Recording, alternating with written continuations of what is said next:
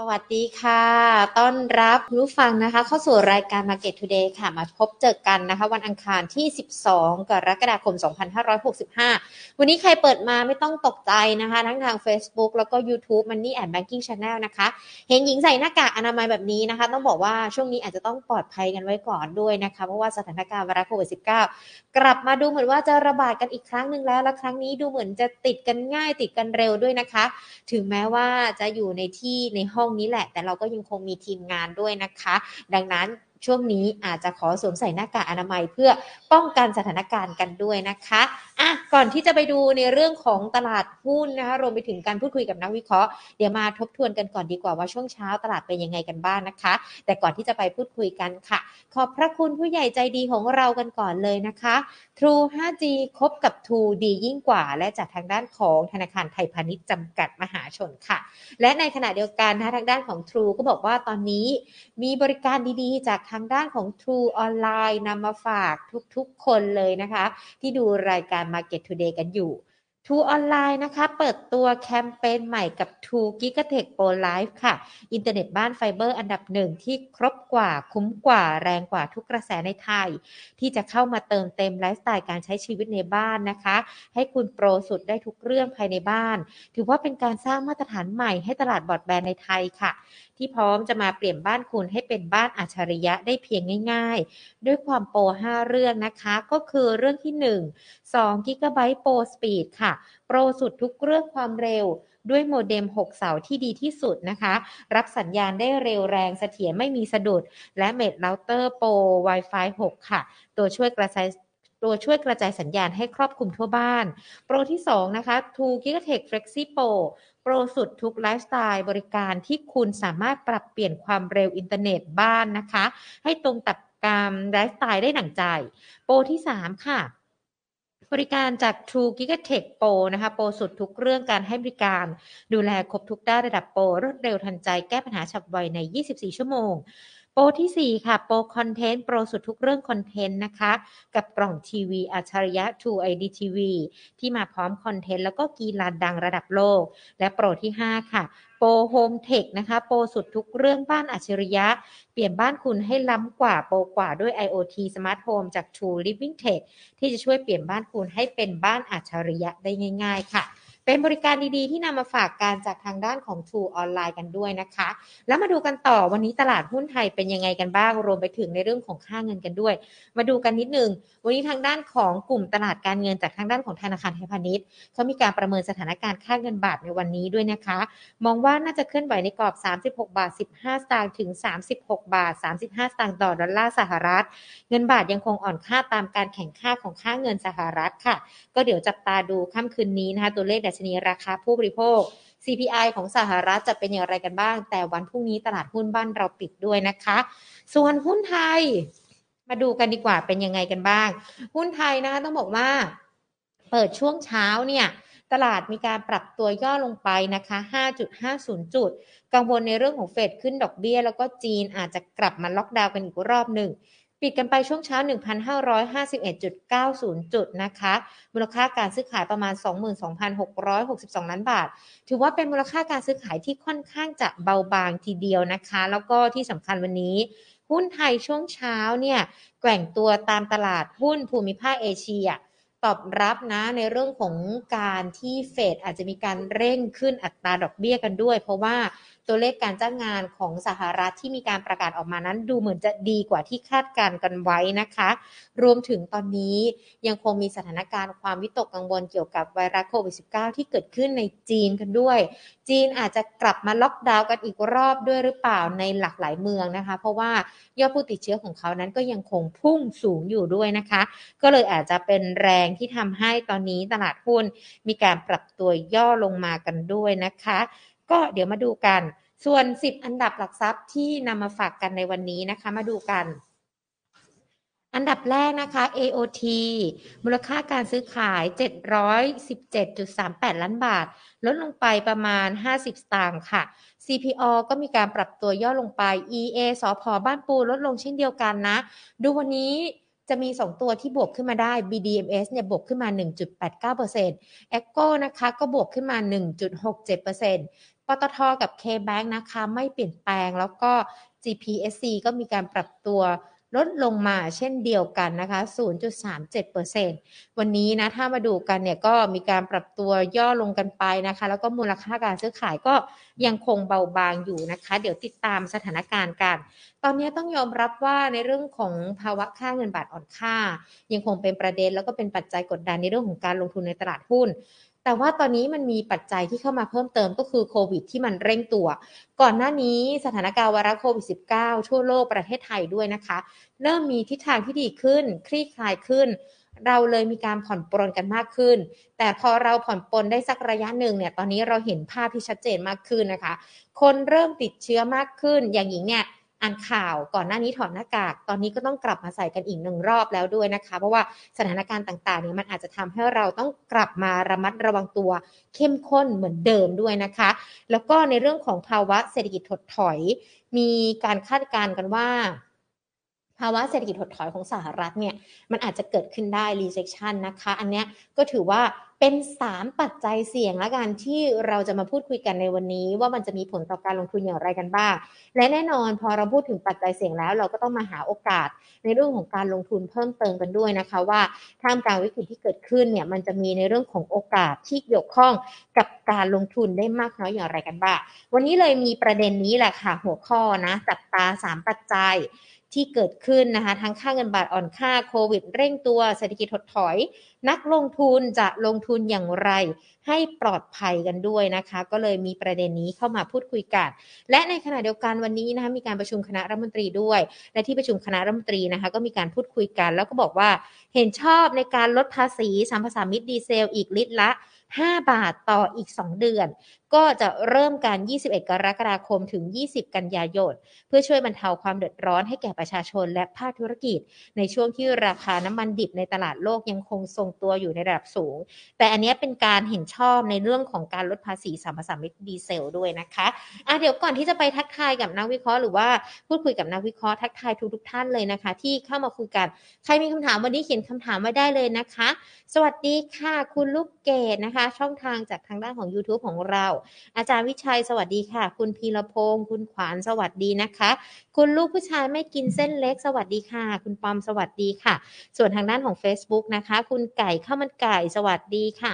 คุณธงชัยสวัสดีค่ะ น้องชวนันนะคะ สวัสดีพี่หญิงแล้วก็ทีมงานทุกๆคนแล้วก็สวัสดีถึงคุณผู้ชมท่านอื่น ๆ กันด้วยนะคะ สวัสดีน้องชวนันด้วย ใครมีคำถามที่จะพูดคุยกับนักวิเคราะห์หรือว่า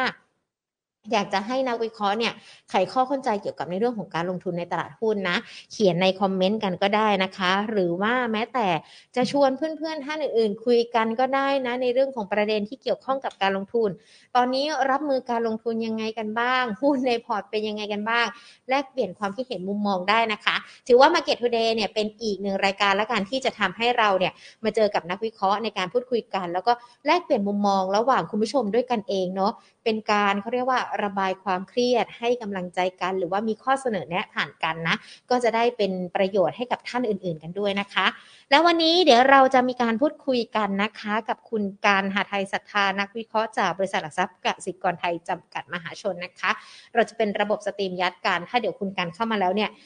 รูปก็จะเด้งขึ้นมาเลยนะ แล้วเดี๋ยวเราก็จะมีการพูดคุยกับคุณกันกันด้วยนะคะ เดี๋ยวทีมงานส่งสัญญาณให้ด้วยเนาะว่าคุณกันเข้ามากันหรือยังนะคะ โอเคค่ะ คุณกันเข้ามาแล้วนะคะ สวัสดีค่ะคุณกันคะครับ สวัสดีครับคุณหญิงและสวัสดีนักลงทุนทุกท่านครับ อ่าอย่างที่หญิงบอกไปนะคะคุณการตอนนี้มันดูเหมือนว่ามีปัจจัยหลากหลายเลย ที่เข้ามามีอิทธิพลต่อในเรื่องของการลงทุน หยิบยกกันมาอย่างที่คุยกับคุณการเนี่ยก็น่าจะเป็นสักสามปัจจัยใหญ่ ๆ ที่เข้ามาพูดคุยกัน แต่ก่อนที่จะไปเจาะลึกถึงตรงนั้น อยากจะให้มองภาพรวมสถานการณ์การลงทุนตลาดในช่วงบ่ายกันนิดนึงดีกว่าค่ะ แล้วก็มันค่ำคืนนี้มันมีตัวเลขที่เรารอกัน แล้วก็ขณะเดียวกันพรุ่งนี้เราหยุดหนึ่งวันด้วยเนาะทิศทางการลงทุนมันจะเป็นยังไงกันบ้างคะครับผมคิดว่าวันนี้ อ่ออย่างที่คุณหญิงบอกไปเกรินไปตอนแรกก็คือ ตลาดเทรดไม่ได้คึกคัก หรือว่าอืมเบาบางวอลุ่มไม่ได้สูงเพราะเขารอเขากำลังรอตัวเลขคืนนี้อยู่ เพราะตัวเลขคืนนี้เนี่ย มันเป็นตัวเลขที่บอกอะไรเราหลายอย่างนะฮะเพราะว่าเราเห็นเงินเฟ้อของไทยไปละเจ็ดจุดหนึ่งเราก็เห็นเจ็ดจุดหกหกที่สูงกว่านะครับ แล้วก็ตัวเลขของเมืองไทยเนี่ยก็ทำให้เห็นแล้วว่ามันยังมันยังไปต่อได้อีก ตัวเลขก่อนหน้านี้ของสหรัฐ 8.8 ที่คาดเนี่ยเดือนที่แล้ว 8.6 เดือนนี้คาดก็จะสูงขึ้นอีก 8.8 year on year ผมคิดว่าตัวเลขตรงนี้เนี่ยถ้าเราอิงดูไบนะครับอิงน้ำมันดิบอย่างเดียวเนี่ยน้ำมันดิบถ้าเราเทียบเดือน 6 กับเดือน 5 เนี่ยเดือน 6 สูงกว่าเดือน 5 นะครับ ไม่รวมของในอเมริกาที่อะไรต่างๆ มันขึ้นมาทั้งแฮมเบอร์เกอร์หรืออะไรต่างๆเนี่ยราคาสินค้าที่คนอเมริกันต้องแบกรับ มันก็สูงขึ้น แม้ว่าเฟดจะเริ่มขึ้นดอกเบี้ยไปแล้วนะครับเพราะฉะนั้นเนี่ย 8.8 ผมคิดว่า หลายคนเนี่ยมันมีทั้งคนที่บอกว่าอาจจะไม่ถึง หรือบางคนบอกว่าอาจจะเลยอาจจะไปถึง9ตลาดยังสับสนอยู่เขาเลยยังไม่มี action ออกมาชัดเจนนะครับเพราะฉะนั้นเนี่ย8.8เป็นตัวเลขที่ทุกสินทรัพย์ ไม่ว่าจะเป็นหุ้น คนที่เทรดค่าเงินดอลลาร์คนที่เทรดคริปโตอะไรต่างๆเนี่ยเขารอตัวเลขนี้อยู่ครับด้วยเรื่องของ nonfarm ที่ที่ตัวเลขจ้างงานสหรัฐที่ออกมา เมื่อเดือนอาทิตย์ที่แล้วนะออกมาดีมาก เพราะฉะนั้นเนี่ย ไม่ว่าเงินเฟอ้อคืนนี้จะเกินหรือเฉียดหรืออะไรเท่าไหร่เนี่ยผมคิดว่าถ้านอนฟาร์มออกมาดีแบบที่คุณหญิงได้พูดไปเมื่อสักครู่นะครับ เพราะว่า unemployment rate ไม่ขึ้น การจ้างงานเขาคาดแค่สองแสนกว่า ตอนนี้มาสามแสนกว่านะครับพวกค่าแรงต่อชั่วโมงอะไรต่างก็ดีหมด เพราะฉะนั้นผมคิดว่าเฟดก็น่าจะขึ้นอีก 75 basis point ในการประชุมครั้งหน้านะครับ ตอนนี้จะเหลือเหลืออยู่แค่ว่าเงินเฟ้อจะพีคหรือยังแค่นั้นเองนะครับ นี่คือสิ่งที่ตลาดรออยู่ครับ ค่ะอ่าก็ถือว่าเป็นค่ำคืนที่เรายังคงรอนะคะ เกี่ยวกับในเรื่องของตัวเลขที่เกิดขึ้นจากฝั่งฝั่งสหรัฐ แต่การรอเนี่ยพรุ่งนี้เราก็หยุดการก็อาจจะมีโอกาสให้ทำใจแล้วก็ติดตามสถานการณ์เพื่อที่จะรับมือกับในวันพฤหัสบดีด้วยนะคะ คุณการขาพอเราดูสถานการณ์ทั้งในเรื่องของวอลุ่มการเทรดเอง หรือแม้แต่การเคลื่อนไหวของดัชนีที่มันอาจจะยังคงปรับตัวย่อลงจะขึ้นก็คือยังไม่สุดยังไม่มีแรงขึ้น ปัจจัยที่เราเข้ามาพูดคุยกัน มันมีปัจจัยสามปัจจัยหลักๆแหละที่ดูเหมือนจะมีอิทธิพล เกี่ยวกับในเรื่องของการลงทุนในตลาดหุ้น เดี๋ยวเราไล่เรียงกันไปทีละปัจจัยเลยดีกว่านะคะ มาเริ่มกันที่ค่าเงินบาทกันก่อนเลย เรารับรู้ปัจจัยในเรื่องของค่าเงินบาทมากันสักระยะหนึ่งแล้ว แต่ดูเหมือนว่าตลาดก็ยังคงแบบเขาเรียกว่าอะไรอะยังมีความแพนิคกันอยู่กับในเรื่องของสถานการณ์ค่าเงินบาทที่เวลามันอ่อนไหวกันด้วยนะคะ ครับคือ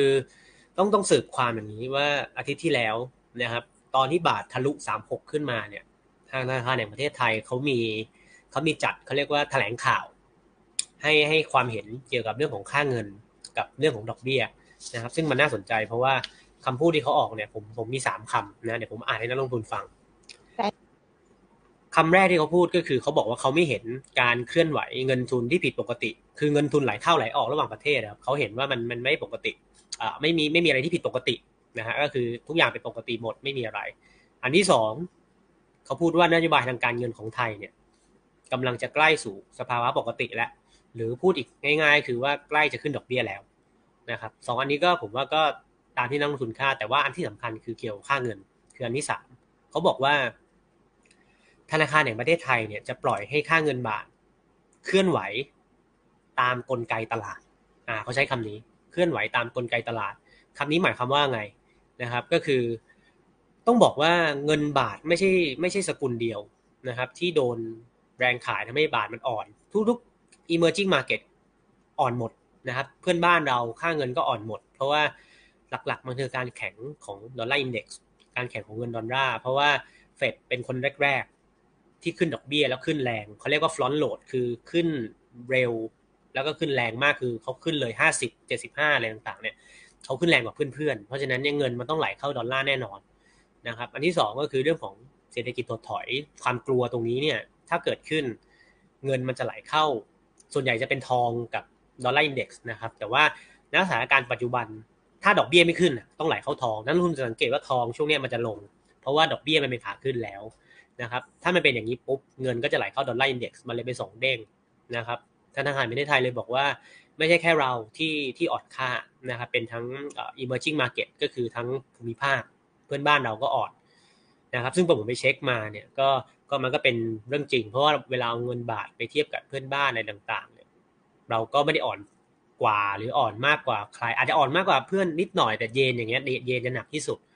นะครับ ผมว่าตรงนี้ก็เป็นปัจจัยที่ต้องระมัดระวัง เพราะว่าถ้าเราคิดกันในแง่ของนักลงทุนต่างชาตินะครับแม้ว่า GDP ของเราปีนี้จะโตจากนักท่องเที่ยว แต่ว่าถ้าสมมติคุณมาลงทุนในตลาดหุ้นไทยหรือลงทุนอะไรต่างๆในไทยเนี่ย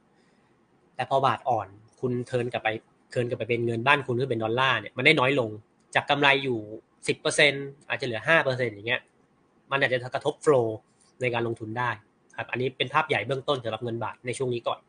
นะครับอืม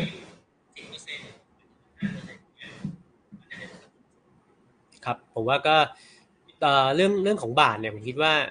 ถ้าให้มองในแง่ของกรอบพอเราดูสถานการณ์ค่าเงินบาทที่เราประเมินกันนะวันนี้เราก็ค่ะ ครับครับเชิญคุณหญิงครับครับ ผมว่าก็เรื่องเรื่องของบาทเนี่ยผมคิดว่า ถ้าให้มองในแง่ของสถานการณ์ค่าเงินบาทอ่าเหมือนเสียงมันจะแหลกคุณกันได้ยินเสียงหญิงไหมคะคุณกันขอขออนุญาตสักครู่นะคะ ได้ยินครับ ได้ได้ยินครับ แต่ว่าเสียงมันจะของคุณหญิงจะได้ยินเสียงผมช้า อ่าได้ได้ยินได้ยินผมไหมฮะเสียงคุณกันค่ะ คุณกันได้ยินเสียงหญิงไหมคะ ได้ยินครับได้ยินได้ยินเอ๊แต่เดี๋ยวนะคะ เดี๋ยวขอเช็คนิดนึงนะคะ คือตอนนี้คุณผู้ชมที่ที่ดูไลฟ์กันอยู่นะคะ ทั้ง Facebook แล้วก็ YouTube ได้ยินเสียงหญิงกับคุณกันชัดเจนไหมคะอ่าเดี๋ยวเดี๋ยวตอบรับกันหน่อยนะ เพราะว่า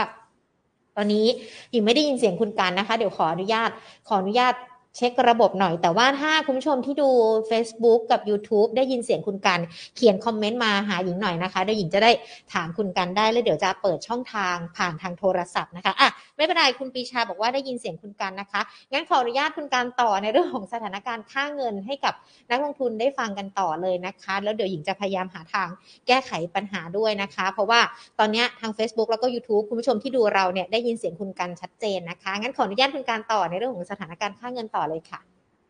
ครับก็อย่างที่คุยค้างเมื่อสักครู่นะครับ ก็คือธนาคารแห่งประเทศไทยเขาก็บอกว่าจะปล่อยให้เป็นไปตามกลไกตลาด ก็คือไม่ใช่แค่เราคนเดียวที่อ่อนนะครับ เพื่อนบ้านเราก็อ่อน เพราะฉะนั้นหน้าที่ของธนาคารกลางเนี่ยคืออะไรนะครับ คือเวลาบาทอ่อนค่าหรืออะไรต่างๆเนี่ยธนาคารกลางสามารถเขาเรียกว่าใช้ทุนสำรอง ระหว่างประเทศหรือว่า foreign reserve นะเข้ามาแทรกแซงได้บ้าง นะฮะแล้วแต่ว่าจะทำเยอะทำน้อยอะไรต่างๆ ก็ว่ากันไป ซึ่งตัวเลขที่ผมไปดูดุลเงินทุนสำรองระหว่างประเทศของประเทศไทยเนี่ยมันอยู่ที่ประมาณสองแสนสองหมื่นหนึ่งพันกว่าล้านบาท คือเงินทุนสำรองระหว่างประเทศเนี่ยเงินแต่ละประเทศเขาต้องมีการเก็บไว้นะครับใช้ในยามฉุกเฉิน แบบประเทศที่ถ้านักลงทุนดูข่าวจะมีบางประเทศที่แบบว่าเหมือนล้มสีลังกาอะไรต่างๆ คือตรงนั้นเขาน้อยนะครับ แต่ของประเทศไทยเนี่ยยังไม่ใช่ปัญหา เรามีทุนสำรองระหว่างประเทศสูงเป็นอันดับ 12 ของโลก นะครับ ซึ่งตรงนี้มันอาจจะเจียดเงิน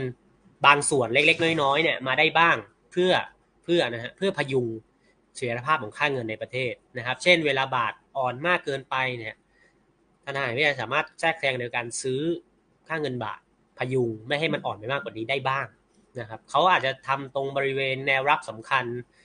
สามห้าสามห้าจุดห้าสามหกอะไรต่างๆ ได้บ้างนะครับ แต่ว่าไม่ได้ทำเยอะ และตัวเลขที่ผมเห็นการขยับแต่ละเดือนเนี่ย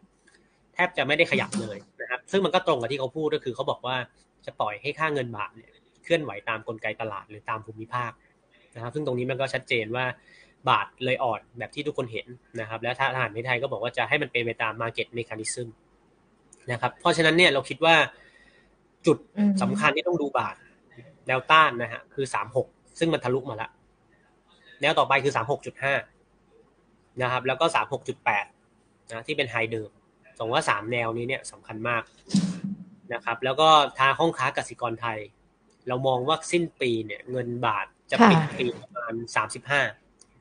ดอลลาร์ดอลลาร์บาทนะครับสามสิบห้าคือเราจะอ่อนไปก่อนบาทเรามีสิทธินะมีสิทธิ์อ่อนไปถึงสามหกจุดเจ็ดจุดแปดได้เลยนะครับผมคิดว่าจุดวัดใจเนี่ยคือเดือนเจ็ดก็คือเดือนนี้ ก็คือวันที่เฟดเขาจะขึ้นดอกเบี้ยนั่นแหละเพราะว่า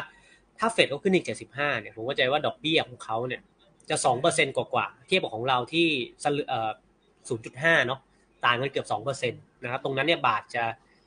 มีโอกาสที่จะได้อีกหน่อย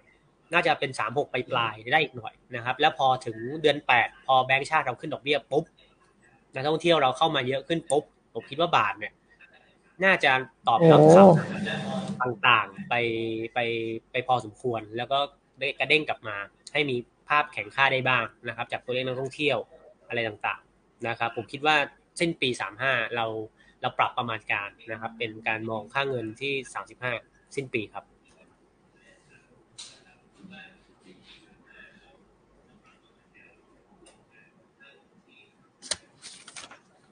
ค อืม ค่าเงินบาทที่เรามองสถานการณ์มันยังคงเป็นแบบนี้นะคะ มันอาจจะมีมีแรงหรือว่ามันมีความเป็นไปได้ไหมคะ ที่ทางด้านของธนาคารแห่งประเทศไทยที่ถือว่าเป็นหน่วยงานกำกับดูแลนะคะ คุณการอาจจะต้องเข้ามาแอคชั่นเพิ่มมากขึ้นมีมาตรการต่างๆ หรือว่าอาจจะต้องใช้ในเรื่องของนโยบายในเรื่องของดอกเบี้ยกันด้วยอะค่ะคุณการผมผมคิดว่าคงเป็นเรื่องของดอกเบี้ยอย่างเดียวนะครับไม่ไม่ใช่เรื่องของอการเพราะว่าถ้าเขาจะแทรกแซงเนี่ยเขาจะทำไปแล้วนะครับผมได้เมื่อกี้ก็ เราดู foreign reserve ตัวเลขแต่ละเดือนที่ขยับเนี่ยแทบแทบจะนิ่งๆ แทบจะไม่เปลี่ยนเลย ฉะนั้นเนี่ยเขาไม่ได้เอาเงินในทุนทุนไม่ได้เอาเงินทุนสำรอง มาซื้อบาทเพื่อพยุงไม่ให้มันอ่อน ไม่ได้ทำอย่างนั้นนะครับ การประชุมเขาเรียกว่าประชุมกรงฉุกเฉินเขาก็บอกว่าไม่มีนะครับเพราะฉะนั้นเขาจะปล่อยทุกอย่างให้เป็นตามกลไกตลาด แล้วเดี๋ยวไปรอว่ากันอีกทีเดือนแปดนะครับเพราะว่ารอบนี้จะไม่เหมือนปี 40 เพราะว่านี่ต่างประเทศแล้วเราก็น้อยเมื่อเทียบกับตอนนั้นเงินทุนสำรองเราต่างกับตอนนั้นค่อนข้างเยอะ ตอนนี้เงินทุนสำรองเราอันดับ 12 ของโลก คือ ใครจะมาโจมตีค่าเงินบาทเนี่ยเราพร้อม เพราะว่าเราไม่ได้อยู่ในสถานการณ์เดิมแบงก์ชาติก็เลยปล่อยให้มันเป็นไปตามกลไกตลาดนะครับแล้วเราก็จะขึ้นดอกเบี้ยตามเฟดในเดือนแปดอาจจะช้ากว่าเดือนหนึ่งซึ่งผมว่าเดือนเจ็ดตอนที่เฟดขึ้นเนี่ยอาจอาจจะได้อาจจะอ่อนได้อีกหน่อย แล้วพอพอเราขึ้นตาม และนักท่องเที่ยวอะไรต่างๆสถานการณ์ในประเทศเราเห็นแล้วว่ามันดีขึ้น ดุลบัญชีเดินสะพัดเรากลับมา ผมคิดว่าบาทก็อาจจะแข็ง แต่คงจะแข็งไม่เยอะนะครับ ต้องบอกก่อนจะแข็ง เราเห็นเราเลยมองว่าสิ้นปีแล้วน่าจะเป็นสามสิบห้านะครับ ดอลลาร์บาท อ่าพอเราดูในเรื่องของค่าเงินกันแล้วแหละที่เรามีการคาดการณ์กัน แล้วก็คาดหมายกันด้วยว่าทิศทางมันน่าจะเป็นอย่างไร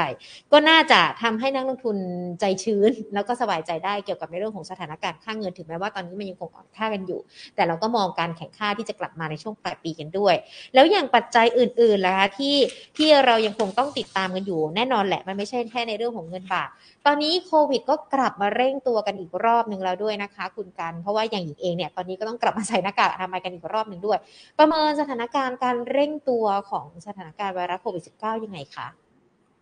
ครับ ก็เรามีจัดเขาเรียกว่า conference call ในภายในกสิกรกับคุณหมอนะครับมีการคุยกันบ้างก็โดยรวมเนี่ยคือต้องบอกว่า BA.4.5 เนี่ยก็อย่างที่ทุกคนทราบมันหลบภูมิดีกว่าอะไรต่างๆ ผลการศึกษาว่าจะหนักหรือเบาเนี่ยเขาบอกว่าจะออกมาเร็วๆนี้นะครับ ว่าสุดท้ายแล้วเนี่ยมันจะ death rate อาการการเสียชีวิตอะไรต่างๆเนี่ยจะหนักกว่าเดลต้าหรืออะไรอย่างไรแต่ผมคิดว่าโดยรวมที่คุยเขาคิดว่า ตอนนี้เนื่องจากวัคซีนเราได้กันไปละสองถึงสามเข็มนะครับ อาการต่างๆอะไรของคนเนี่ยที่เป็นถ้าที่เราดูมาเบื้องต้นเนี่ยก็คือ ผมคิดว่าจะมีมีไอเนาะมีเสมหะ แล้วก็มีน้ำมูกแล้วก็อะไรต่างๆ มันมันจะแค่นั้นแล้วก็การแพร่เชื้อเนี่ย ผมคิดว่าสามวันก็แพร่เชื้อได้แล้วและอาการจะอยู่ประมาณสิบวัน ผมคิดว่า ที่เราเห็นมาจากเคสที่เกิดขึ้นเนี่ยยังพอรับมือได้ หมอก็บอกว่าพอรับมือได้นะครับ แล้วก็เขากังวลในเรื่องของอัตราการคลองเตียงมากกว่า ซึ่งตอนนี้อัตราการคลองเตียงต่ำกว่า 50%อาจจะเป็นระลอกเล็กครับสำหรับ BA.4.5 แต่เขาคิดว่าทางคุณหมอเนี่ยคิดว่าไม่น่าจะมีการปิดเมืองแบบตอนนั้นแบบตอนที่ผ่านๆมาแล้ว แล้วก็คิดว่ารอบนี้จะต่ำจะเบากว่าตอนระบาดเดลต้านะครับ ซึ่งผมก็ ค่อนข้างเห็นด้วยจากจากการศึกษาอะไรปัจจุบันออกมานะครับ แต่จะมีมีจีนเนี่ยที่เขาจะเป็นขึ้นชื่ออยู่แล้วว่าเวลาระบาดเนี่ยเขาก็จะปิดเอาให้สุดอะของเราก็จะผมผมคิดว่าของเราน่าจะทำแบบนั้นไม่ได้ เพราะว่าเศรษฐกิจเราต้องเดินหน้านะครับ แล้ว GDP เราเนี่ย ตอนนี้ท่องเที่ยวมันก็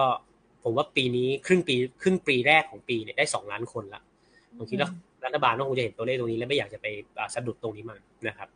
ค่ะ ก็อาจจะถ้ามันจะมีการระบาดที่รุนแรงขึ้น ก็อาจจะเป็นแค่เหมือนจิตวิทยาในช่วงสั้นเท่านั้น ที่อาจจะมีผลต่อในเรื่องของการลงทุนหรือว่าอาจจะทำให้เกิดความอ่อนไหว แต่ถ้าจะมองในระยะยาวการล็อกดาวน์หรือว่าความรุนแรงมันก็อาจจะไม่เหมือนในอดีตที่ผ่านมาแบบนี้ใช่ไหมคะใช่ครับ แต่ว่าก็ต้องยอมรับนะฮะว่าถ้าผลการศึกษาที่ออกมาเนี่ยมันมันมันมันบอกแล้วว่าจุดสี่จุดห้าอะไรต่างๆเนี่ยมันทำให้การเสียชีวิตสูง อาจจะมีมาตรการเขาเรียกว่าควบคุมออกมาได้ แต่ผมคิดว่าไม่คงไม่ปิดเมือง ไม่น่าจะปิดเมืองครับ แล้วก็เท่าที่ดูเนี่ย ผมคิดว่าน่าจะไม่ไม่น่าจะมีการเสียชีวิตแบบเดลต้ารอบนั้นแล้ว น่าจะไม่ร้ายแรงเท่านั้นนะแต่แต่แน่นอน ตัวนี้หลบภูมิเก่งกว่าโอไมคอนปกตินะครับค่ะอะก็ถือว่าอาจจะมีความกังวลแหละ แต่ก็น่าจะไม่กังวลเหมือนในช่วงอดีตที่ผ่านมาด้วยนะคะ แต่อีกหนึ่งเรื่องที่บอกว่าก่อนหน้านี้อาจจะไม่ต้องกังวลก็ได้นะสหรัฐมันไม่ได้เข้าสู่ภาวะเศรษฐกิจถดถอยกันหรอก แต่ตอนนี้ความถดถอยทำไมมันดูเริ่มชัดเจนมากยิ่งขึ้นแล้วคะเป็นเป็นเขาเรียกว่าอะไรเป็นอีกตัวแปรสำคัญสำหรับการลงทุนในช่วงนี้ด้วยไหมคะครับผมว่าตลาดหุ้นไทยก็คือ เรื่องของเงินบาทที่เวลาต่างชาติเขาเขาคิดแล้วเนี่ยอะมาลงทุนแล้วเทินเงินกลับไปเนี่ยมันอาจจะมีเรื่องของ FX loss หรือว่าขาดทุนทางด้านของค่าเงิน อันนี้ก็เรื่องหนึ่งโควิดที่มันยังอาจแต่ผมคิดว่าฝรั่งอะไรต่างๆเนี่ยไม่ได้ให้น้ำหนักกับโควิดเยอะเพราะเพราะผมเชื่อว่าเขาก็น่าจะเห็นว่าระลอกเนี้ยไม่หนักเท่าเดลต้าถ้าเรื่องเศรษฐกิจถดถอยผมต้องอธิบายอย่างนี้ครับ ว่าตอนนี้นะปัจจุบันตัวเลขที่เราเห็นมันยังเป็นแค่ความกลัวเฉยๆมันมีแค่สัญญาณที่บอกเราว่า มันคือสัญญาณเศรษฐกิจถดถอยนะครับ คือคือตัวเลขตัวเลขต่างๆของสหรัฐเนี่ยนอนฟาร์มก็ยังดูดี ยังไม่มีอะไรที่ที่แบบว่าเป็นเป็นเป็นเป็นเชิงสถิติว่านี่คือการถดถอยยังไม่ใช่นะครับ แต่ที่คนกลัวเนี่ยเพราะว่าตัวเลขที่ดีเนี่ย มันดีในอัตราที่ชะลอลงนะครับพูดง่ายๆคือเหมือนเหมือนของบางอย่างเนี่ยมันเคยบวกห้าเปอร์เซ็นเคยโตห้าเปอร์เซ็นตอนนี้มันเริ่มเหลือโตสามเปอร์เซ็นตอนนี้มันเริ่มเหลือโตสองเปอร์เซ็นหรือเริ่มจะไม่โตละ และด้วย inward yield curve ที่ทุกคนเห็นกันไปเนี่ยสองทับสิบอัตราผลตอบแทนสองปีมันสูงกว่าสิบปีที่เป็นสัญญาณที่ค่อนข้างแม่น มันเลยดับเบิลความกลัวเข้าไปอีกว่าอ้าวการเจริญเติบโตทางเศรษฐกิจมันเริ่มชะลอ มันยังไม่ลบนะครับ แต่มันเริ่มชะลอ แบบว่าโตเนี่ยตาที่ชะลอลง แล้วสัญญาอะไรต่างๆ มันก็บ่งชี้ว่าเฮ้ยมันมาละ การ inward yield curve ที่ปีนี้ผมคิดว่า inward หลายรอบ แล้วตอนนี้ตอนนี้ก็ inward อยู่นะครับ ตอนนี้สองปีก็สูงกว่าสิบปี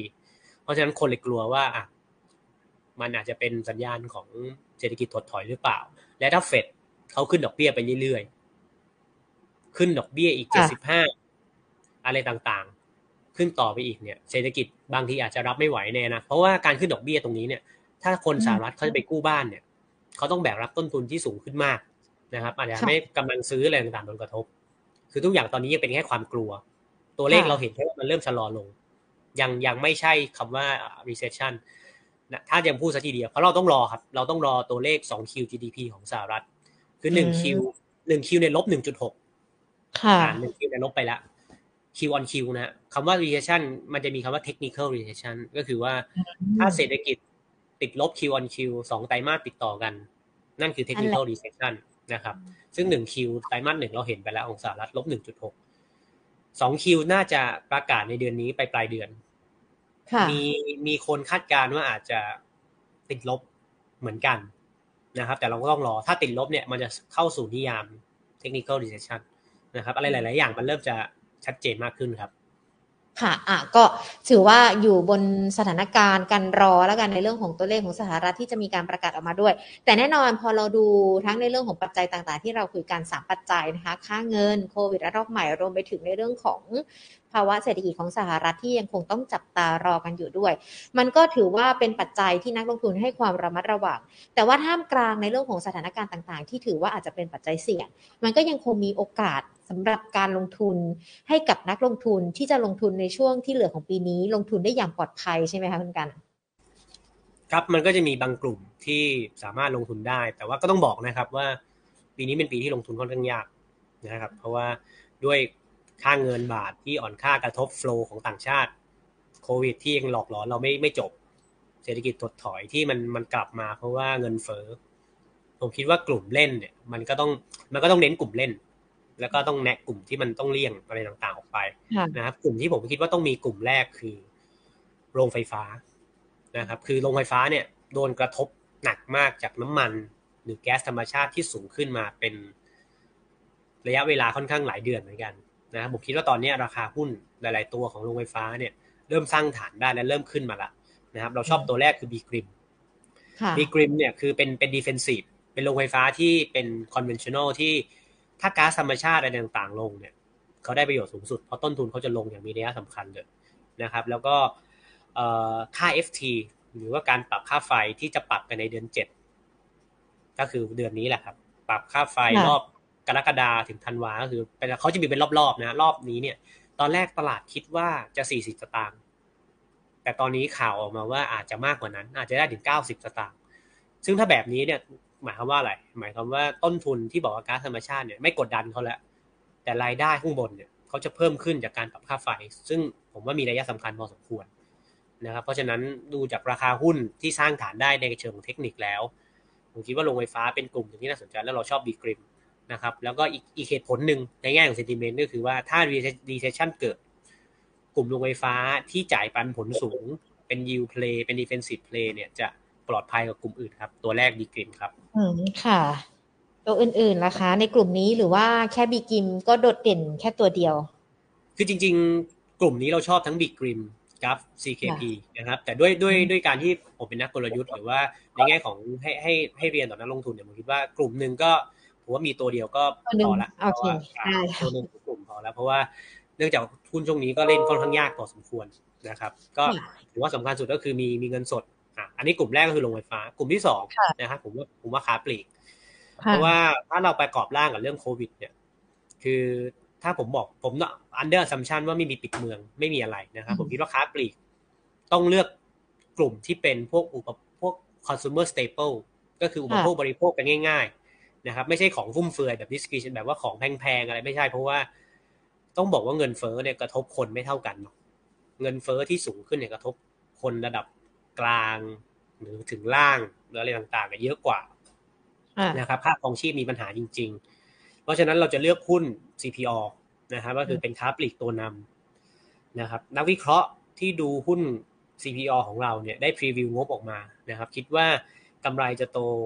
56% year on year นะครับ same store sale growth หรือยอดขายสาขาเดิมเนี่ยบวก 13%ในไตรมาส2 แล้วก็ด้วยเหตุผลถ้าในเหตุผลของเงินเฟ้อนะครับ คุณลองคิดอย่างนี้นักลงทุนลองคิดอย่างนี้คือ CPO เนี่ยสินค้าในเซเว่นของเขาเนี่ยเป็นสินค้าที่ซื้อง่ายขายคล่องเนาะแต่แต่คุณจริง ๆ ไม่จำเป็นต้องซื้อก็ได้ จะไม่เหมือนกับพวกสินค้าแบบอาหารสด หมูเห็ดเป็ดไก่ที่บางทุกคนต้องบริโภคนะครับเพราะฉะนั้นเนี่ยพวกเนื้อหมูอะไรต่างๆเนี่ยกระทรวงพาณิชย์บางทีเขาควบคุมราคาตรงนี้ได้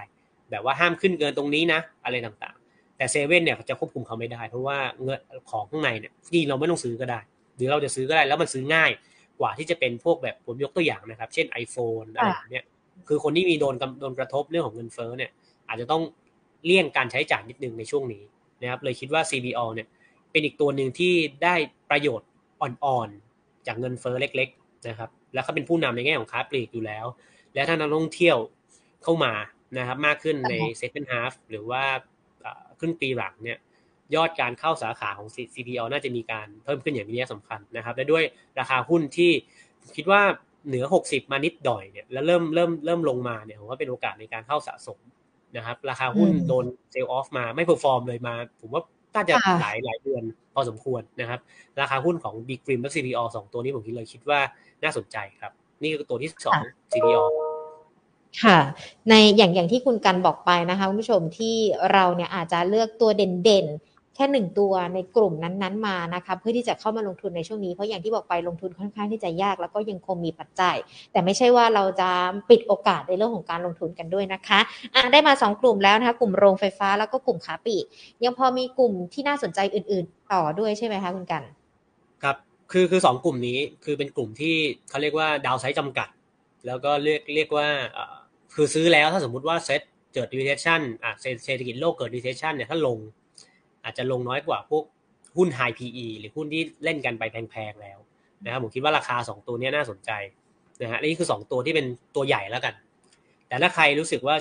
ชอบ growth ชอบหุ้น growth ชอบหุ้นเติบโต ชอบหุ้นเทอร์นาราผมมีอีก 2 ตัวนะครับ ตัวแรกคือ RBF RB Food นะครับตัวนี้เนี่ยราคาถ้าถ้าถ้าเราดูราคาในชาร์ตหรือดูกราฟเนี่ย ราคาลงมาแรงมากนะครับลงมาแบบว่าใช่แล้วหลุดทุกไม่สามารถยืนเหนือเส้นอะไรได้เลยนะครับ EMA อะไรต่างๆเนี่ยไม่สามารถยืนเหนือได้เลย เพราะว่ามันมีเหตุผลก็คือสองเรื่องก็คือผลิตภัณฑ์กัญชาของเขาเนี่ย เลื่อนเปิดเลื่อนเปิดตัวไปนะครับ แล้วก็ RBF เนี่ยต้นทุนหลักๆของบริษัทคือข้าวสาลีนะครับซึ่งข้าวสาลีก็อย่างที่คือตั้งทุนอาจจะคือรัสเซียยูเครนเนี่ยเขาเป็นผู้ส่งออก ข้าวสาลีอะไรต่างๆค่อนข้างเยอะทำให้ราคาข้าวสาลีตอนเขาทำสงครามกันเนี่ยขึ้นไปสูงมากนะครับ แต่ตอนนี้ผมเริ่มเห็นข้าวสาลีเริ่มลง ราคามันเริ่มลงละนะคอสเริ่มลง นักวิเคราะห์เราประมาณการว่ารายได้ของ RBF เนี่ยปีนี้ไม่รวมผลิตภัณฑ์ใหม่ ไม่รวม Product CBD ที่จะออกมานะเราคิดว่ารายได้ก็โตได้ 10-15%นะไม่รวมอะไรต่างๆที่มีใหม่ ผมคิดว่าราคาหุ้นตรงเนี้ยโดนเซลล์ออฟลงมาแรงเกิน นะครับนักลงทุนอาจจะต่อราคาอีกหน่อยก็ได้ รอมันอาจจะลงกว่านี้ก็ได้นะครับ หรือว่ารอกราฟสวยๆ อาจจะเข้าไปทยอยสะสมได้ เพราะว่าตัวนี้เป็นอีกตัวหนึ่งนะครับที่เป็นหุ้นโกรดของประเทศไทย เพราะว่า R&D เทคโนโลยีที่เขามีเนี่ยผมคิดว่าค่อนข้างค่อนข้างดีนะสำหรับ fruit coating ของ RPF ก็เป็นตัวที่สามค่ะตัวนี้เราให้ราคาเป้าหมายไว้ยังไงล่ะคะ RBF คะคุณกัน RBF เราให้ราคาเป้าหมายประมาณยี่ยี่สิบยี่สิบาทนะครับประมาณยี่สิบาท เพราะว่าเนื่องจาก ต้นทุนอะไรต่างๆ ที่เราเห็นเรามีการสอบถามบริษัทนะครับ คือเวลาคนที่ทำเกี่ยวกับสินค้าคอมมดิตี้เนี่ยเขาจะมีการล็อกราคาได้เนาะแต่ถ้าราคามันลง แล้วคุณไม่ได้ล็อกเนี่ยคุณจะได้ประโยชน์สองขาเลย เพราะว่าคุณไม่ได้ล็อกราคาแล้วราคามันลงเนี่ยอย่างนั้นคุณก็ไม่มี hedging loss อ่ามันเป็นพูดให้ฟังเอาง่าย ๆ แบบนี้ก็คือว่า ถ้าราคาลงอะได้ประโยชน์เต็มๆสำหรับ RBF นะครับค่ะอ่าอีกหนึ่งตัวละคะ ครับ อีกตัวหนึ่งคือ อันนี้อาจจะอีกตัวหนึ่งก็จะเป็นเขาเรียก turn around เป็นหุ้นที่อาจจะแบบว่าจะต่างจากสองตัวแรกคือ b ีกิมกับ CBO ที่เป็นตัวใหญ่ที่ตลาดสนใจอีกสองสองตัวหลังเนี่ย RBF กับอีกตัวเนี้ยจะเป็นตัวที่เล็กหน่อยนะครับ เป็น growth play เป็น turn around play อีกตัวนึงคืออนันดานะครับอนันดาเนี่ยคือเป็นหุ้นที่ต้องบอกว่าโดนกระทบมาอย่างรุนแรง มีสตอรี่อยู่ตลอด มีสตอรี่อยู่ตลอด ใช่ครับ แต่ว่านักวิเคราะห์ของเราเนี่ยก็มีการอัปเดตอะไรกับบริษัท คือคือต้องบอกว่าช่วงเนี้ยราคาเริ่มเริ่มเริ่มจะสร้างฐานได้ในเชิงเทคนิคอันที่หนึ่งอันที่สองก็คือยอด presale นะครับ presale ของอนันดาเนี่ยที่ออกมาในไตรมาสหนึ่งไตรมาสสองเนี่ยไตรมาสสองดีขึ้นค่อนข้างดีนะครับผู้บริหารให้ guide guide กับเราว่าตัวคอนโดที่จะเปิดในต่อจากนี้ใน second half เนี่ยทั้ง Coco Parc พระรามสี่ หรือว่าพวกคอนโด Ideo อะไรต่างๆ ที่เป็นkey brand ธงของเขาเนี่ยมีอีกเยอะเลยนะครับเพราะฉะนั้นผมคิดว่าถ้าใครจะเล่นหุ้นตัวนี้อาจจะต้อง opportunistic หรือว่าต้องมองโลกในแง่ดีนิดนึง เพราะว่าหุ้นตัวนี้เนี่ยเขาเคยโดนผลกระทบเรื่องของ Ashton อโศกนะครับอย่างที่ทุกคนทราบกัน แต่ว่าราคาเนี่ยมันโดน sell off หรือว่าโดนขายลงมาแรงมากนะครับนักวิเคราะห์เราให้เป้าหมายเนี่ยหนึ่งบาทสี่สิบแปดนะครับแต่บาทสี่สิบแปดตรงนี้เนี่ย ไม่รวม หมายถึงว่าไม่ไม่รวมในแง่ของโครงการ Ashton อโศกเข้าไป คือเขา assume ว่าสมมุติว่าถ้าแพ้คดี แล้วไม่เหลือ Ashton อโศกแล้วตัดอะไรออกไปให้หมดเนี่ยราคาเป้าหมายของอนันดาควรจะเป็นเท่าไหร่ยังได้บาท48นะครับ ราคาในกระดานตอนนี้ยังถูกกว่าตรงนั้น และด้วย presale ด้วยอะไรต่างๆ ที่จะมีใน second half เนี่ย มันก็ค่อนข้างเยอะ เพราะฉะนั้นเราเลยคิดว่าถึงเวลาอาจจะต้องกลับไปซื้อหุ้นตัวนาตัวนี้นะครับ แล้วก็อีกอีกอีกประเด็นหนึ่งในของภาพใหญ่ผมเสริม อันนี้เมื่อกี้เป็นฟันเดเมนทัล นะครับ ก็คือพอโควิดมาเนี่ย ยอดขายบ้านเดี่ยว หรือว่าบ้านจัดสรรอะไรต่างๆ เนี่ยมันขายดีเนาะอย่างที่ทุกคนทราบทุกคนก็ตกใจว่าเอ๊ะทำไมบ้านเดี่ยวอะไรต่างๆ ขายดี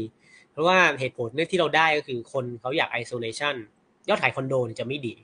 นะครับในช่วงโควิดที่ผ่านมา แต่ถ้ารอบนี้โควิดจบจริง หรือมันจะเป็นโรคประจำถิ่น ก็คือมีมากวนอะไรมาเรื่อยๆแต่ไม่มีการปิดเมืองนักท่องเที่ยวสามารถเข้ามาได้เนี่ยค อนโดจะกลับมาตลาดคอนโดจะเริ่มคึกคักนะครับตลาดคอนโดเนี่ยโดนกระทบมาอย่างหนัก ในช่วงที่ผ่านมาช่วงโควิด แต่ถ้าโควิดมันจบปุ๊บตลาดคอนโดจะเริ่มกลับมาแล้วอนันดาเป็นผู้นำตลาดคอนโดที่ติด BTS นะครับเพราะฉะนั้นเนี่ยเล่นไปตาม key theme ได้เลย ตัวเลข presale เราเริ่มเห็นแล้วว่าดี การเป็นเทอร์ราวเพย์ราคาตรงนี้น่าสนใจนะครับตลาดคอนโดจากนักจากกำลังซื้อของประเทศจีนหรืออะไรต่างๆเนี่ยกลับมาเนี่ยผมคิดว่า น่าสนใจครับ อาจจะเป็นอีกตัวหนึ่งที่ฝากให้กับนักลงทุนคืออนันดานะครับสี่ตัวครับค่ะเท่ากับว่าอย่างตัวอนันดาเนี่ยถ้าหลังสถานการณ์ไวรัสโควิด -19 ที่ขายขึ้นคอนโดกลับมาดีขึ้นอีก เราอาจจะต้องมามองวิวในเรื่องของราคาเป้าหมายของเขาใหม่ด้วยหรือเปล่าคะอันนี้เผื่อนักลงทุนแบบเล็งๆกันไว้สำหรับตัวนี้ ถูกต้องครับเพราะว่าต้องบอกนะอย่างที่เราบอกอย่างที่ผมพูดเมื่อสักครู่นักวิเคราะห์เรานัดให้ให้เป้าหมายบาท 48เนี่ยคือเรากดค่อนข้างเขาเรียกว่าค อนเซอร์เวทีฟคือไม่ได้ใส่อะไรก็ไปเพราะว่าก็อย่างที่ทุกคนทราบกันตัวนี้มี story ตลอด เราก็ใส่แบบว่าตามภาพที่เกิดขึ้นจริงนะครับเราก็ใส่ไปตามสิ่งที่เราคิดว่าพอทำได้อะไรทำไม่ได้ก็อะไรว่ากันไป เพราะฉะนั้นเนี่ยถ้าสมมุติว่าตัวเลขอะไรต่างๆ มันดี แล้วก็เรื่องของ Ashton อโศกเนี่ยผมคิดว่าการที่เขาจะแพ้ผมคิดว่าคงก็คงก็คงจะไม่ เพราะว่าที่ผมศึกษามาเนี่ยเขาก็แทบจะไม่ได้ทำอะไรที่ผิดอะไรอะไรต่างๆ อะไรเลย เพราะฉะนั้นเนี่ยมันต้องมีการเจอกันครึ่งทางอยู่แล้ว เพราะฉะนั้นราคาตรงเนี้ย น่าสนใจสำหรับอนันดานะครับ และด้วยยอด presale อะไรต่างๆ ที่เราไม่รู้เลยนะว่า ถ้าคนจีนเข้ามาซื้อหรือใครต่างๆ อาจจะเป็นเด็กนักเรียนก็ได้ที่เริ่มกลับมาเรียนออนไลน์มากขึ้นเออเรียนเรียนเรียนในโรงเรียนมากขึ้น ไม่ได้เรียนออนไลน์แล้วเนี่ย หรือการซื้อคอนโดที่มากขึ้นอะไรต่างๆ เนี่ย มันอาจจะทำให้ตัวเลขดีกว่าที่เราคาดก็ได้นะครับสำหรับอนันดาอะถือว่าเป็นอีกหนึ่งตัวนะ พอฟังแบบนี้แล้วอนาคต ตัวนี้นะคะอนันดาค่อนข้างที่จะสดใสทีเดียวนะคะ ได้ฟังกันมาแล้วนะปัจจัยต่างๆ 3 ปัจจัยที่เราติดตามการรวมไปถึงหุ้นนะคะ4ตัวที่นักลงทุนสามารถเข้าไปเล่นกันได้ในช่วงนี้นะคะ ตามที่คุณกันแนะนำกันไป คุณกันคะตอนนี้มีคำถามหลากหลายเลยนะคะ ที่สอบถามเข้ามาผ่านทั้ง Facebook Live แล้วก็ YouTube Live กันด้วยนะคะยิงขอหยิบยกคำถามมาเลยเนาะเพื่อที่คุณการจะได้ช่วยดูให้กับนักลงทุนกันด้วยนะคะ อย่างคุณปอมค่ะสอบถาม อมเซเว่นจะเก็บตอนนี้ได้ไหมคะคอมเซเว่นอย่างอย่างอย่างที่ผมพูดไปเรื่องของ CPO นะครับ คือมันจะเป็นอยู่อยู่กันตรงข้ามกันเนาะก็คือราคาของคอมเซเว่นเนี่ยลงมาค่อนข้างทั้งทางเลยเพราะว่ามันเป็นเรื่องของเงินเฟ้ออันที่หนึ่งนะก็คือมันกระทบกำลังซื้อนี่ภาพใหญ่ให้ฟังกันง่าย ๆ ก่อน มันกระทบกำลังซื้อแน่นอน แล้วก็ทำให้คนที่เป็นลูกคือคนที่ซื้อ iPhone ผมเชื่อว่าไม่ใช่แค่คนที่ มีมีตังหรือรวยอย่างเดียวครับ เพราะว่ามันโลมิดเดิลอะไรต่างก็ใช้มือถือกันหมดเป็นปัจจัยเหมือนเป็นปัจจัยห้าแต่ถ้าเงินเฟ้อเข้ามาในกระทบเนี่ย ยอดซื้อหรืออะไรต่างๆ ก็จะเริ่มลดลง อันนี้เหตุผลที่หนึ่งเหตุผลที่สองก็คือ Com7เขามีการอาจจะมีปัญหาเรื่อง inventory หรือว่าเขากักตุนสินค้าไว้เยอะนะครับเขาไม่เพราะว่าบริษัทพวกนี้ก็จะมีการกักตุนสินค้าอะไรต่างๆ มาปล่อยขาย แล้วถ้าใครทำเยอะทำน้อยอะไรต่างๆ เนี่ยบางทีเนี่ย ถ้าขายไม่ได้มันอาจจะมีสิ่งที่เรียกว่า obsolete หรือว่าการการเขาเรียกว่าเสื่อมสภาพอะไรต่างๆได้ ซึ่งผมไม่รู้ไม่ไม่ได้รู้ในรายละเอียดขนาดนั้น ว่า Com7เขามีการทำตรงนี้เยอะมากน้อยเท่าไหร่ แต่ว่าด้วยภาพเงินเฟอ้อที่กดดันนะครับ การการซื้อของที่เป็นสินค้ากึ่งกึ่งฟุ่มเฟือยนิดนึงจะโดนกระทบอยู่แล้วนะครับ แล้วด้วยเซตที่ผ่านมาเขาก็มีการหลุดจากเซตอะไรต่างๆ 50 เซตร้อยก็เซดิเมนต์ก็โดนไปอีกอะไรต่างๆ นานา นะครับ ผมคิดว่า ถ้าจะเก็บตอนนี้ไหมผมว่าต่อราคาอีกหน่อยครับ รอสักอีกนิดหนึ่งเพราะว่าถ้าเงินรอดูเงินเฟ้อถ้าเงินเฟ้อเริ่มเริ่มลงเนี่ยก็ก็ตรงผมว่าตรงนั้นเริ่มเริ่มทยอยซื้อได้ ราคาตรงนี้ก็ได้อีกหน่อยครับ แต่ถ้าใครดูกราฟที่ขึ้นหน้าจอนี้อย่าเพิ่งตกใจนะที่มันค่อนข้างที่จะแนวดิ่งลงมาเลยนะคะ แล้วก็คุณปอมฟังคำที่คุณกันอธิบายกันไว้เนาะรอกันอีกสักนิดนึงนะคะ แล้วก็ค่อยเข้าไปเก็บในจังหวะระยะเวลาราคาที่เหมาะสมกันด้วยนะคะ คุณสมนค่ะ สอบถามตัวพาโก้นะคะ ราคานี้น่าสนใจไหมคะ และพื้นฐานเป็นยังไงกันบ้างคะ PACO ค่ะ ตัวนี้ผมว่าเราไม่ได้ cover นะครับ แต่ผมมีศึกษาเบื้องต้นบ้าง ผมก็จะเป็นหุ้นที่ทำเกี่ยวกับ EV เนาะน่าจะทำเกี่ยวกับน่าจะถ้าจะไม่ถ้าเข้าใจไม่ผิดเกี่ยวกับแอร์หรือเกี่ยวกับอะไรต่างๆ ที่เป็นเกี่ยวกับรถ EV ผมคิดว่า ผมต้องบอกอย่างนี้ครับ ถ้าเป็นอุตสาหกรรมรถยนต์ มันคือเขาเรียกว่าหุ้นวัฏจักรอะหุ้นวัฏจักรคือหมายถึงว่ายังไง ถ้า recession มาเนี่ย อะไรจะโดนก่อนอะไรจะโดนหลัง อ่า มันจะมันมีต่างกันไปนะฮะ เช่น แบงก์อย่างเงี้ยอะแบงก์ไทยถึงแม้ว่าประประเทศเราไม่มี recession แต่ถ้า recession มาเนี่ยหุ้นแบงก์จะโดนขายก่อนก่อนแน่อ่าแน่แน่นอนรถยนต์เป็นเป็นอีก sector หนึ่งที่จะโดนเหมือนกันนะครับเพราะฉะนั้นผมคิดว่าราคาที่ลดลงมาเนี่ยก็ตามภาพอุตสาหกรรมรถยนต์ที่มีความกังวลเรื่องของ recession แล้วถ้าแล้วถ้าเขาทำส่งออกด้วยเนี่ย แม้ว่าจะได้ประโยชน์จากบาทอ่อน แต่ถ้าอุตสาหกรรมรถยนต์โลกไม่ดี เช่นถ้าส่งไปยุโรปอะไรต่างๆเนี่ยยุโรปเป็นประเทศที่มีความเสี่ยงที่สุด ที่จะมี recession เพราะฉะนั้นเนี่ยออเดอร์เขาอาจจะมีปัญหาหรือไม่อันนี้ผมก็ไม่แน่ใจเพราะเราเราไม่ได้ cover ตัวนี้ แต่ว่าถ้า recession มารถยนต์จะเป็น sector แรก ๆ ที่โดนครับ อืมค่ะอะ ฟังพื้นฐานแล้วน่าจะตอบคุณสมนได้นะคะ ว่าน่าสนใจหรือว่าไม่น่าสนใจสำหรับตัวนี้ด้วยนะคะ คุณปียรถค่ะ บาบาแปดศูนย์ลงมา เก็บได้หรือยังคะสำหรับในราคานี้ ปาบาแปดศูนย์นี้วันที่เข้าตลาดวันแรกนี่คือฮามากเลยเนาะสำหรับตัวนี้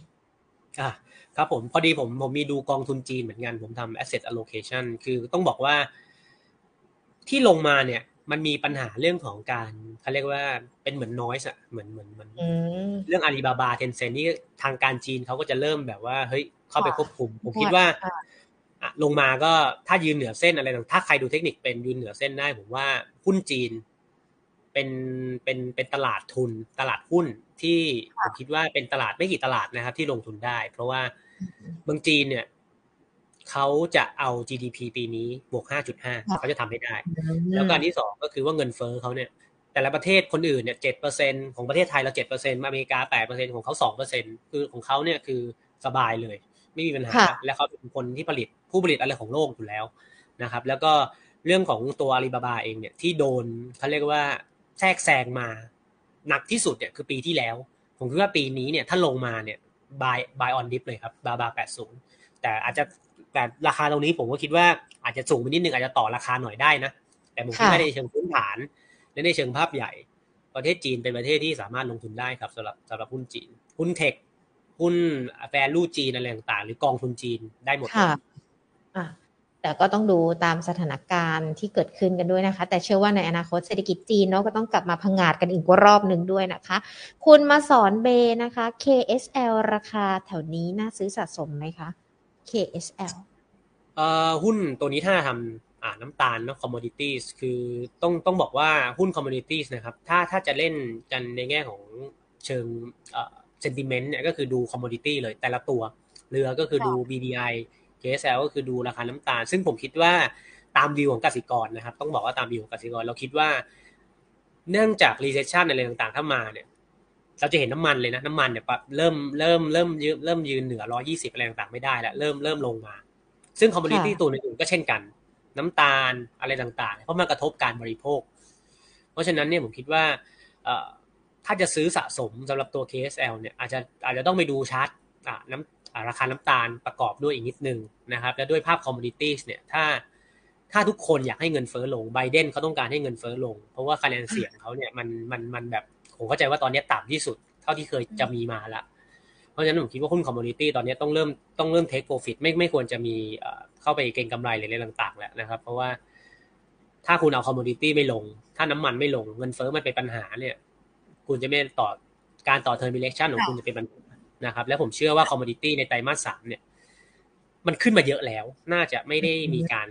ขึ้นต่อน่าจะมีการพักเป็น sideway หรือว่าแกว่งตัวอะไรกันไปนะครับ ราคาตรงนี้ก็ขึ้นมาพอสมควรครับค่ะอะอีกหนึ่งอีกขออีกสักสามตัวนะคะ คุณกันคะเพราะว่าทั้ง Facebook แล้วก็ YouTube นี่ค่อนข้างที่จะหลากหลายคำถามเลยนะคะ แล้วก็เป็นหุ้นนอกจากกลุ่มที่เราคุยกันอะมาดูใน Facebook กันนิดนึงดีกว่าค่ะ SMT ค่ะแนวโน้มเป็นยังไงกันบ้าง คุณพลอยหลวงหรือเปล่าถ้าอ่านชื่อผิดนี่ขออภัยนะคะ SMT อันนี้ผมเข้าใจว่าน่าจะเป็นกลุ่มอิเล็กทรอนิกส์เนาะแต่เราไม่ได้ดูตัวนี้นะครับ คือ คือวันสองวันที่ผ่านมาหรือช่วงอาทิตย์ที่ผ่านมาเนี่ยมันเด้ง เพราะว่ามันมีข่าวว่าชิปสถานการณ์ชิปอะไรต่างๆเนี่ยมันขี้คลายนะครับแล้วก็ถ้าทำถ้าตัวนี้ผมไม่ผมไม่มั่นใจว่าทำเกี่ยวกับส่งออกเป็นนี่หรือเปล่า คือมันจะมีเรื่องของบาทอ่อนที่ได้รับอันนี้ส่งนะครับคือส่งออกอิเล็กทรอนิกส์วันนี้ก็เด้งตัวอื่นๆก็เด้งเด้งขึ้นมาแรงนะครับฮาน่า อะไรต่างๆเนี่ยเพราะว่ามันก็เล่นตามธีมภาพใหญ่ก็คือชิปสถานการณ์ดีขึ้น เงินบาทอ่อนค่านะครับ แต่แต่ด้วยด้วยภาพใหญ่ที่มันคลุมเนี่ยคือต้องบอก recession ตอนนี้มันกระทบหลายๆหลาย sector ต้องดูว่า SMT เนี่ยที่ทำอิเล็กทรอนิกส์ทำชิ้นส่วนไหนนะครับ แล้วมันไปปลายทาง supply chain ของเขาเนี่ย สินค้าเขาคืออะไรนะครับ ถ้าเป็นสินค้าที่เกี่ยวกับเรื่องของฟุ่มเฟือยหรือว่าถ้าจักอะไรต่างๆเนี่ยอาจจะเล่นแค่เด้ง นะครับ แต่ว่าด้วยราคาอะไรต่างๆ เนี่ยที่เด้งขึ้นมาผมคิดว่าจะเป็นเรื่องชิปขัดชิปชิปขัดแคลนเนี่ยดีขึ้น ตามภาพแบบนี้เทคนิคบ้านเราที่มีการเด้งเหมือนกันนะครับคุณขวัญนนะคะ TTB น่าลงทุนไหมคะตัวนี้สำหรับหุ้นแบงค์เนี่ยคือ อ่า เราพูดกันในแง่ของ อ่า เราพูดกันในแง่ของของdecision อะไรต่างๆ ไปแล้วนะครับ แต่ต้องบอกว่าแบงค์เนี่ย ถ้ามีการขึ้นดอกเบี้ยนะครับ ทุกๆยี่สิบห้า basis point เนี่ย แบงค์ใหญ่ อันนี้ต้องบอกแบงค์ใหญ่ก่อนแบงค์ใหญ่จะได้ประโยชน์นะครับ แบงก์ผม SCB BBL KTB เนี่ยจะได้ประโยชน์คือทุกๆ 25 bip เนี่ยจะได้ e a r n i n g เขาจะดีขึ้น 5-7%แต่ TTB เนี่ยผมก็จะว่าอาจจะเป็นกลางค่อนใหญ่แล้วกัน ผมว่าตรงนี้เนี่ยอาจจะมันน่าจะมีเขาเรียกว่าได้ประโยชน์อาจจะไม่เท่ากับแบงก์ใหญ่ตามการขึ้นดอกเบี้ยภาพใหญ่ นะครับ แล้วก็ราคาที่มันยังเซตามเนี่ยผมว่าเป็นตาม sentiment ของ sector ที่ผมก็จะว่า sector เนี่ย overhang ค่อนข้างสูง เพราะว่าจะขึ้นดอกเบี้ยแบงก์ชาติเราเนี่ยอย่างที่เราเคยคุยกันไปใน episode ที่แล้วคือคือเราขึ้นดอกเบี้ยได้ไหมได้ แต่เราขึ้นได้สุดไหมเราก็ขึ้นได้แค่ถึงจุดหนึ่งเท่านั้นเองนะครับ และด้วยเศรษฐกิจของเราเนี่ยคือต้องบอกนะว่าที่ GDP เราจะโตเนี่ย มันโตเพราะนักท่องเที่ยวที่มันต่ำแต่ถ้าไปถาม พ่อค้าแม่ค้าหรืออะไรต่างๆ ว่าเศรษฐกิจดีไหมเนี่ยผมว่าเขาอาจจะไม่ได้แฮปปี้กับตรงนี้เท่าไหร่ปั่นหัวอ่าใช่แล้วแล้วแล้วแล้วคือแบงก์เนี่ยก็ธุรกิจของแบงก์ก็แน่นอน การปล่อยเงินกู้ปล่อยโลนอะไรต่างๆเนี่ยการสินเชื่อโตไหมอะไรต่างๆ เพราะฉะนั้นเนี่ยถ้า GDP โต แต่ถ้าเราไปดูไส้ในมันไม่ได้โตแบบจริง ๆ จากออร์แกนิกโกรดมันเป็นแค่เรื่องของฐานต่ำแบงก์ก็จะเล่นเล่นแค่เรื่องของดอกเบี้ยขึ้นก็คือจบแค่นั้นนะครับ TDB อาจจะ ต้องต้องดูนิดหนึ่งเพราะแบงก์อย่างที่บอกครับเป็นหุ้นวัฏจักรถ้า recession มาก็คือจะโดนขายเป็นตัวแรก ๆ เลยครับค่ะซึ่ง KKP ก็จะใช้วิธีการคิดเดียวกับอันนี้ได้ไหมคะ หรือว่า KKP นี่ยังคงน่าสนใจอยู่คะมีคุณนพดลสอบถามตัวนี้มาด้วย อ่า KKP Tisco เนี่ยจะเป็นแบงค์แบงค์เล็กแบงค์กลางคือคือตรงนี้เนี่ยคือโดน sell off มาแรง เพราะว่าเขาเป็นคือเวลาเวลาขึ้นดอกเบี้ยเนี่ยแบงค์ใหญ่จะได้ประโยชน์ แต่แบงค์กลางแบงค์เล็กเนี่ยจะเสียประโยชน์เพราะว่า พวกแบงค์ใหญ่เนี่ยจะ bank loan ค่อนข้างเยอะก็คือเขาจะมีอะไรต่างๆ ในการปล่อยกู้อะไรต่างๆ สามารถทำได้นะครับ แต่แบงค์แบงค์กลางแบงค์เล็กเนี่ยจะมีพวกสินเชื่อเขาเรียกว่าทิสโก้ก็เป็นรถยนต์เนาะแต่ KKP เนี่ยผมคิดว่าเรื่องการลงมาก็คือเป็นตาม sentiment ของกลุ่ม ก็คือการที่เขาเป็นแบงค์เล็กนะครับ แต่ว่าด้วยด้วยปัจจัยเขาเรียกว่าพื้นฐานเนี่ยผมยังชอบ KKP และทางการเงินกรหนึ่งชอบ KKP นะครับ เพราะว่าของเขาเนี่ยเด่นเรื่องธุรกิจ wealth wealth management ของเขาเนี่ยดีนะครับ แต่ว่าธุรกิจ เกอร์กองทุนอะไรต่างๆเนี่ยก็ มันดีมาตั้งแต่ปี 2021 แล้ว ตอนนี้อาจจะเริ่มยังโตอยู่ แต่ว่าอาจจะไม่ได้ไม่ได้หวือหวาเหมือนปีที่แล้วแล้วนะครับ แต่ว่าโดน sell off ลงมาเพราะเรื่องของ sentiment การขึ้นดอกเบี้ยครับแบงก์เล็กจะโดนแบงก์ใหญ่จะได้นะครับอ๋อค่ะ อ่า ขออีกสองตัวนะคะสำหรับคุณเอสค่ะ แนวต้านบ้านปูมองยังไงคะ แล้วก็อีกหนึ่งตัวถามไปพร้อม ๆ กันเลย คุณบันเจิดตัว UEC นะคะ อามาบ้านปูก่อนก็ได้ค่ะ แนวต้าน อันนี้ก็ชัดเจนครับ เป็นอีกตัวที่เล่นตามเขาเรียกว่าราคาถ่านหินเนาะอ่าอะไรต่างๆว่ากันไป แต่ดูจากกราฟที่ยืนเหนือทุกเส้นได้นะครับ ผมคิดว่าวันนี้โดน sell off ลงมา ถ้ายืนเหนือเส้นสิบวันอะไรต่างๆ ได้เนี่ย ผมคิดว่าก็อาจจะมองแนวที่สิบสามกว่าๆนะ ที่เป็น high high เดิมที่เราเห็นกันแบบว่าใช้ตากะเอาก็สิบสามห้านะครับผมคิดว่าบ้านปูก็ เล่นตามถ่านหินนะครับ เล่นเราสามารถดูได้คือถ้าเป็นหุ้น commodity ได้ชื่อว่า commodity แล้วเนี่ยเล่นตามราคาของตัวที่มัน trackก็จะเป็นเป็นอะไรที่ง่ายที่สุดนะครับ แต่ในแง่ของฟันดัมเบลทัลเนี่ย อาจจะศึกษาไปว่าเขามี hedging loss อะไรต่างๆไหมสำหรับบริษัทพวกนี้นะครับ แต่ผมคิดว่าด้วยเชิงเทคนิคนะครับ ผมว่ายังยืนได้นะครับ แล้วไปดูที่แนว 13.5 ครับ ค่ะอะเท่าไหร่นะคะเมื่อสักครู่นี้ อ่า ถ้าสมมุติว่ามันยืนได้แล้วขึ้นต่อเนี่ยก็อาจจะดูแถวๆ13.5ครับอ่า13.5นะคะสำหรับบ้านตู่ทิ้งท้ายที่คุณบรรเจิดนะคะ UEC ค่ะมองยังไงคะตัวนี้ Unimit Engineering โอ้ตัวนี้นี่คือต้องตอบเทคนิคอีกนิดแล้วกันผมไม่รู้จักเลยตัวนี้นะครับเอาได้เลยค่ะ ตัวนี้อาจจะเล็กนิดนึงผมคิดว่าถ้าถ้าดูจากชื่อเนาะน่าจะเป็นเกี่ยวกับการการก่อสร้างนะครับใช่ไหมน่าจะคือคือต้องบอกว่ากลุ่มก่อสร้างเนี่ย มันมี มันมีอิมแพกหนึ่งที่คนกลัวกัน คือเรื่องของค่าแรงขั้นต่ำนะครับ ถ้าเป็นกลุ่มก่อสร้างนะถ้ากลุ่มถ้าตัวนี้เป็นกลุ่มก่อสร้างคือกลุ่มก่อสร้างเนี่ย ถ้ามีการขึ้นค่าแรงขั้นต่ำเนี่ยเขาจะโดนเยอะที่สุด เพราะเขาเป็นคนที่เขาเรียกว่า labor intensive เขาใช้คนเยอะใช้อะไรเยอะ แล้วถ้าสมมติว่ามีการภาคภาครัฐ มีการบอกว่าเฮ้ย เงินเฟ้อมันเกินไปละต้องขึ้นค่าแรงหน่อย เพื่อให้คนที่ระดับล่างหรือระดับกลางเนี่ยเขาได้รับเอ่อ compensate ตรงนี้เนี่ย กลุ่ม เอ่อเขาเรียกว่าก่อสร้างอะไรต่างๆจะโดนก่อนถ้าลงทุนดูคุณมาเจอลองดูตัวใหญ่ๆก็ได้นะครับ CK STEC เนี่ยแม้ว่า backlog อะไรต่างๆเขาจะขนาดไหนเนี่ยแต่ sentiment ช่วงสั้นเนี่ยตลาดยังไม่ชัดเจนเรื่องของค่าแรงขั้นต่ำที่อาจจะมีขึ้นไหมนะครับราคาหุ้นเลยไม่ perform นะครับ แล้วก็ด้วยภาพ sentiment ของการที่การลงทุนอะไรต่างๆเนี่ยมันอาจจะเริ่มมันยังกลับมาไม่สุดนะเพราะตอนนี้เราเน้นเวลาเศรษฐกิจมันฟื้นเนี่ยบริโภคก่อน ท่องเที่ยวก่อน ลงทุนมันจะเป็นอีกสตอรี่หนึ่งนะครับเพราะฉะนั้นเนี่ยมันเป็นสองเรื่องที่ยังคาไว้สำหรับหุ้นกลุ่มก่อสร้างนะครับ เรื่องของค่าแรงขั้นต่ำเป็นประเด็นที่ผมคิดว่ากลัวอยู่ครับสำหรับกลุ่มนี้ค่ะ ได้เลยค่ะ คุณการข่าววันนี้เรียกได้ว่า จับตาสามปัจจัยนะคะทำให้นักลงทุนเนี่ยเห็นถึงปัจจัยที่มันจะเกิดขึ้นพร้อมในเรื่องของทิศทางในอนาคตด้วยนะคะ รวมไปถึงจังหวะและโอกาสในเรื่องของการลงทุนหุ้น 4 ตัวนะ ที่คุณการนำมาฝากกันแล้วก็ตอบคำถาม นักลงทุนทุกๆทท่านเลยนะคะ ที่ผ่านถามผ่านการ Facebook แล้วก็ YouTube ขอบพระคุณคุณกันมากๆเลยนะคะ แล้วเดี๋ยวโอกาสหน้าเราพูดคุยกับ Market Today กันอีกนะคะ ครับขอบคุณครับคุณหญิงสวัสดีครับค่ะ สวัสดีค่ะ อ่ามาพูดคุยกันนะคะ วันนี้คุณการหทัยศรัทธานักวิเคราะห์จากบริษัทหลักทรัพย์กสิกรไทยมีประเมิน 3 ปัจจัยนะคะ ค่าเงินบาทที่อ่อนค่าสถานการณ์วาระโควิด -19 รวมไปถึงในเรื่องของความเสี่ยงที่จะเกิดภาวะเศรษฐกิจถดถอยในสหรัฐ อธิบายความกันมาชัดเจนแล้วแน่นอนพอเราพูดถึงปัจจัยเสี่ยง เราก็จะมองว่ามันน่าจะเกิดปัจจัยที่ไม่ดี ปัจจัยที่เกิดผลกระทบต่อในเรื่องของการลงทุน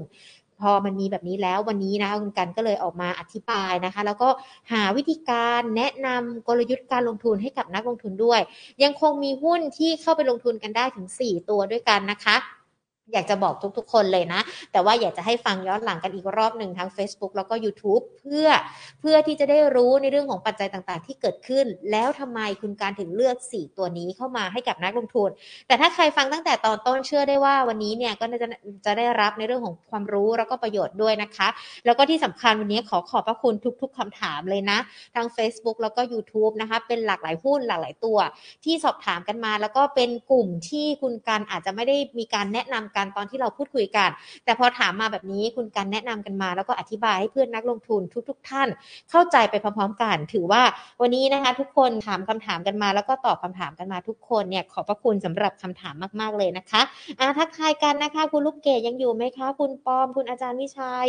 คุณพีรพงศ์นะคะ คุณขวัญคุณลูกผู้ชายไม่กินเส้นเล็ก อันนี้ผ่านทาง YouTube กันก่อนนะ คุณสมนค่ะ คุณปีชา คุณจ็อกคุณช็อกโกแลตนะคะ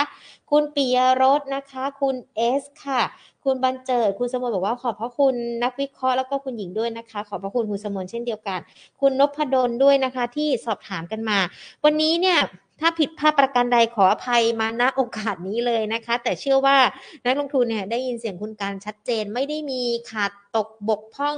จุดที่เป็นประเด็นสำคัญตรงไหนเลยนะที่พลาดกันไปนะคะ คุณไก่ข้าวมันไก่คุณนงชัยน้องชาวนันยังอยู่ไหมเอ่ย คุณกิจชัยสวัสดีค่ะ คุณพลอยหลวงหรือเปล่าสอบถาม SMT มาหญิงไม่แน่ใจนะ แล้วก็คุณกอย่านะคะ สวัสดีค่ะ ถ้าอ่านชื่อผิดนี่ขออภัยด้วยนะคะ คุณบรรเจิดขอบพระคุณนะคะ ที่ยังรับฟังกันอยู่ด้วยเนาะคุณบรรเจิดสอบถาม โตหุ้นมาแล้วคุณกันก็บอกว่า อะคุณบรรเจิดลองฟังดูฟังคำแนะนำดูแล้วดูซิว่าจะเปลี่ยนหุ้นไปเป็นก่อสร้างตัวอื่นได้ไหมลองพิจารณาดูนะคะ คุณลูกเกดฟังจนจบขอบพระคุณมาก ๆ เลยละค่ะ วันนี้เห็นหลาย ๆ คนถามตัวแบงค์มาด้วยนะคะพรุ่งนี้ตลาดหุ้นบ้านเราปิด แต่หญิงอาจจะมีการพูดคุยกับนักวิเคราะห์ แล้วก็จะเจาะลึกตัวแบงก์กันเลยนะ เพราะว่าเดี๋ยวผลประกอบการเขาจะออกมาบอกก่อนนะคะ กลุ่ม 4 ตัว 4 ตัวแบงก์ใหญ่ รวมไปถึงแบงก์เล็ก ๆ ที่วันนี้สอบถามกันมา KKP TTB Tisco นะ เดี๋ยวจะพรุ่งนี้จะมีการพูดคุยกับนักวิเคราะห์กัน แล้วก็เจาะลึกในเรื่องของกลุ่มแบงก์กันด้วย ดังนั้นอย่าพลาดนะคะสำหรับ Market Today ที่จะมาพบเจอกันเป็นประจำทุกๆบ่ายสองนะคะ ส่วนใครที่สนใจหุ้นกลุ่มแบงก์เนาะเดี๋ยวพรุ่งนี้มาพูดคุยกันกับนักวิเคราะห์นะคะ วันนี้หมดเวลาแล้วลากันไปก่อน สวัสดีค่ะ